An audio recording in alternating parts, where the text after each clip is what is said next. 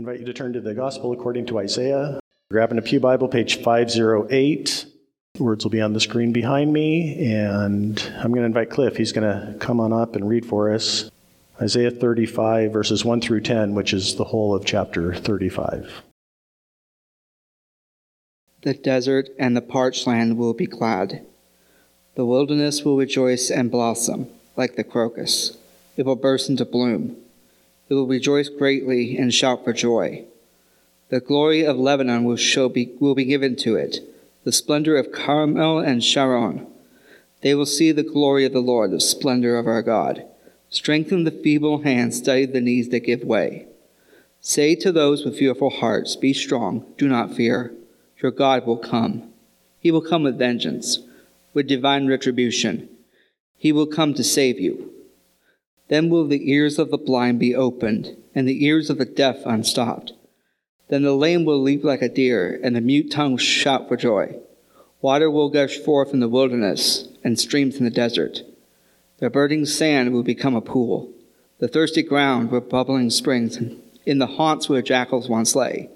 Grass and reeds and papyrus will grow, and a highway will be there. It will be called the way of holiness.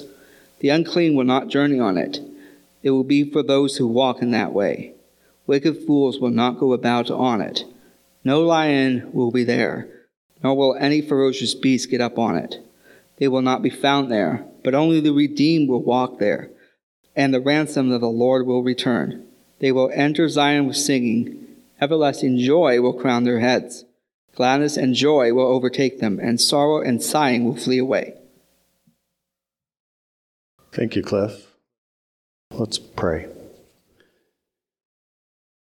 God, we do thank you for this precious day you've given us. We thank you, Lord, for the gift of your grace and your mercy. And as we now dive into your word, would you speak to our hearts? Make us anew today, we pray. Amen. So it was the twentieth century composer, songwriter, Joseph Raposo, who wrote these captivating lyrics to this very memorable song. One of these things is not like the others. One of these things doesn't belong. Can you tell which thing is not like the others by the time I finish my song? Anybody grow up with that? Sesame Street, yeah, Sesame Street. This was a children's classic. This was this was my life. Written in nineteen sixty-nine. I think it captures both a, a simple and yet a also a profound sort of reality. On the one hand, it is simply the invitation for us to notice, to observe, to consider shape and size and color and texture.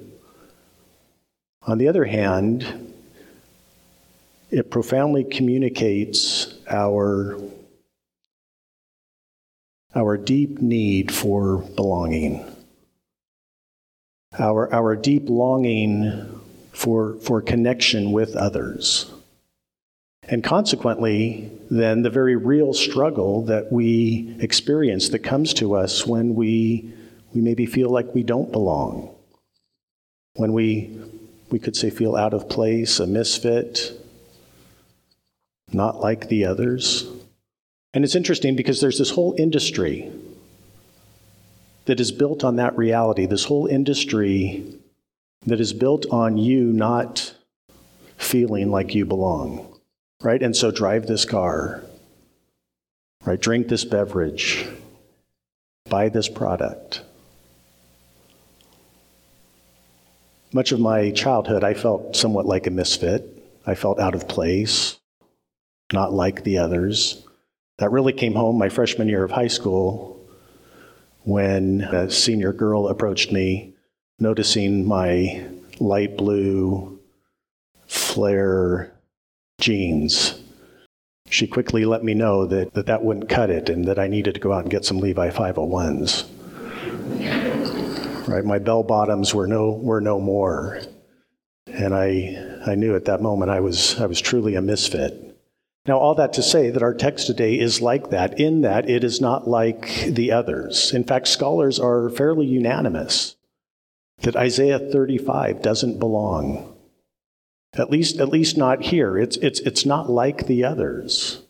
We could say Isaiah thirty-five is a word out of place, mostly because it speaks of comfort and joy and peace and hope, which are all themes and, and refrains that, that are in Isaiah, but not here. In, in Isaiah forty through fifty-five, absolutely. But but not here. Not not here and not now. thirty-five is a word out of out of place. Now, the context here is that the people of Israel, the Jewish people, are in exile to the Babylonians. And Babylon and Jerusalem are in a straight line about a little over five hundred miles apart. By way of travel, it's much farther. It's a, it's a, it's a significant sort of distance, especially especially then. Noting between between Babylon and, and their longed-for homeland is the wilderness.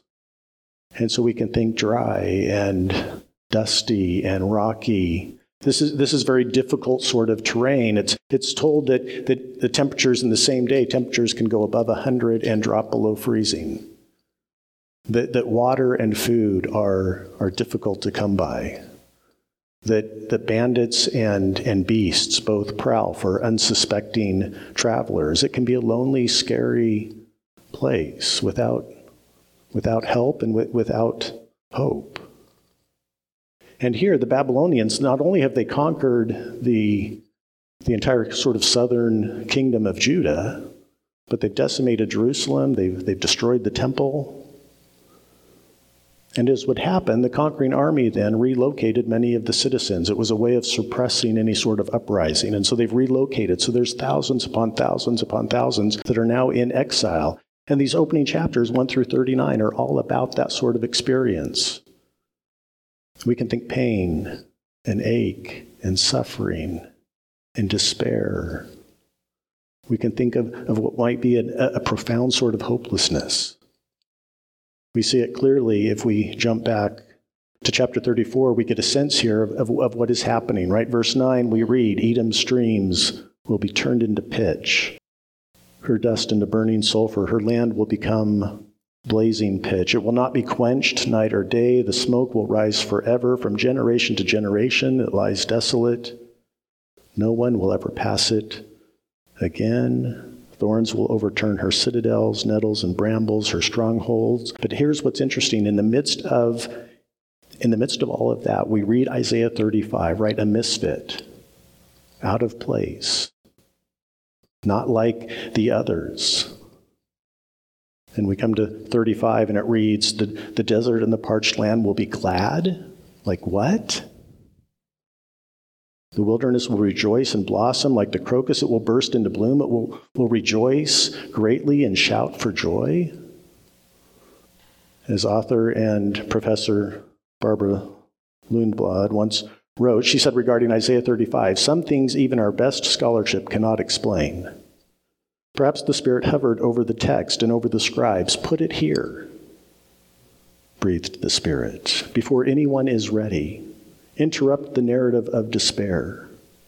So here it is, a word that couldn't wait until it might make more sense. Walter Brueggemann adds to that, Israel's doxologies, right, think praises to God, are characteristically against the data. And for those in exile, right, the data said, you know, a foreign land, five hundred miles by way of the wilderness.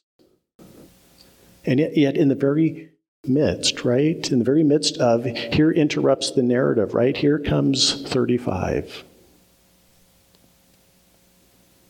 The misfit, not like the others. It's, it's a word out of, out of place. Then and now.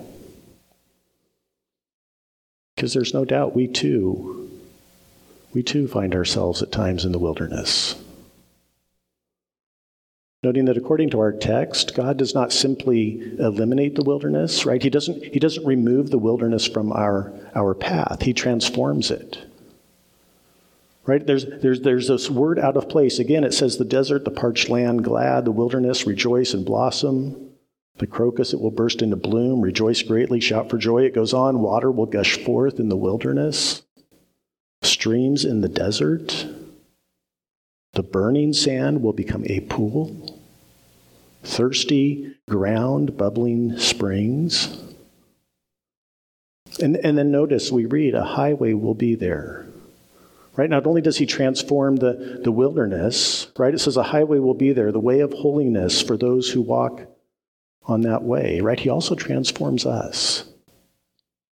In, in a sense, God offers us a, a new perspective. Right? Then will the eyes of the blind be opened, the ears of the deaf unstopped. Then will the lame leap like the deer, and the mute tongue shout for, for joy. And we read of this kind of a transformation. It's all it's all over the Bible. From Exodus in chapter three, we read that God finds Moses right beyond the wilderness. Right, and what is what happens is that he leads Moses then, right, to, to bring the Israelites out from bondage. First Kings chapter nineteen, Elijah, Elijah's on the run. In fact, we read that he's fleeing and he flees into the wilderness. There's despair, there's ache, there's there's suffering. And, and yet God meets him there, and he rekindles his spirit, and he renews Elijah's purpose. In Luke two, present in the wilderness of Roman-occupied Judea, right, a baby is, is born. Matthew chapter four, the Spirit of God leads, leads Jesus into the wilderness. The promise is, is not that we will escape the wilderness, find a, find a garden somewhere else. The promise is, is that the wilderness itself will blossom, right? The joy will burst forth from, from within. Now, I imagine some of us here today are, are knee-deep in the wilderness. And yet, in the midst of the pain, in the midst of the ache, in the midst of the of the despair, here comes Isaiah thirty-five. Right, a word out of out of place. Right, Wh- whatever your struggle, whatever your challenge, whatever it is that you are that you are facing. Right, here comes thirty-five. Right, speaking comfort, and joy, and peace. And hope. Proclaiming as we read, they will enter Zion with singing, everlasting joy will crown their heads, gladness and joy will overtake them, sorrow and sighing will flee away. This is the Advent promise. A word out of place. And so as I I close, and I want to invite us to sit in some stillness together. I'd invite you to consider, what is the wilderness for you? What is the, the wilderness for you? And what in what wilderness do you find yourself today? Maybe it's grieving the loss of a loved one. Maybe it's a conflict with a family member, a a neighbor, a friend. Maybe it's wondering if, if the money will last until month's end. Maybe it's just the uncertainty of what tomorrow will bring. Whatever it is, the promise of Advent is not that we escape the wilderness, not that we, we find a garden somewhere else, but that God comes to us in the midst of, and he speaks a word out of place. So what is, is the wilderness for you? And then with that, how is God inviting you to live the promise of a new perspective? To live into the promise of a new perspective, right? Not only does God transform the wilderness, God also transforms us. He gives us a, a new perspective. Maybe, maybe like Moses, it, it's a freedom from bondage. Maybe maybe like Elijah, it's a rekindled spirit or a, a, a renewed sort of purpose. Maybe, maybe it's comfort, joy, peace. Maybe, maybe it's hope. not in spite of the wilderness, but even in the midst of it, right? And inviting us to embrace this sort of new perspective. What would it look like for me to live the promise of a new perspective? Even, or maybe especially, when it, it doesn't seem to fit, when it's out of place, when it's not like the, the others. And then with that, to also maybe consider today, who in your life is in need of a word out of place? Today, this week, this, this season, who in your life is in need of a word out of place? Right, a, a word of, of comfort, a word of joy, of peace, a word of hope. Maybe maybe it's not even a word. Maybe it's not a spoken word. Maybe it's a it's a kind gesture. Maybe it's a, a, a touch of love. Maybe it's a listening ear, a helping hand, right? Whatever it is, it, refusing to wait. Refusing to, to wait, a word out of place. Who in your life is in, in need of a word out of place, and how might you offer a word to that one? To offer a word that, that refuses, that refuses to wait until it makes sense. The desert and the parched land will be glad. The wilderness will rejoice and blossom like the crocus. It will burst into bloom. It will rejoice greatly and shout for joy.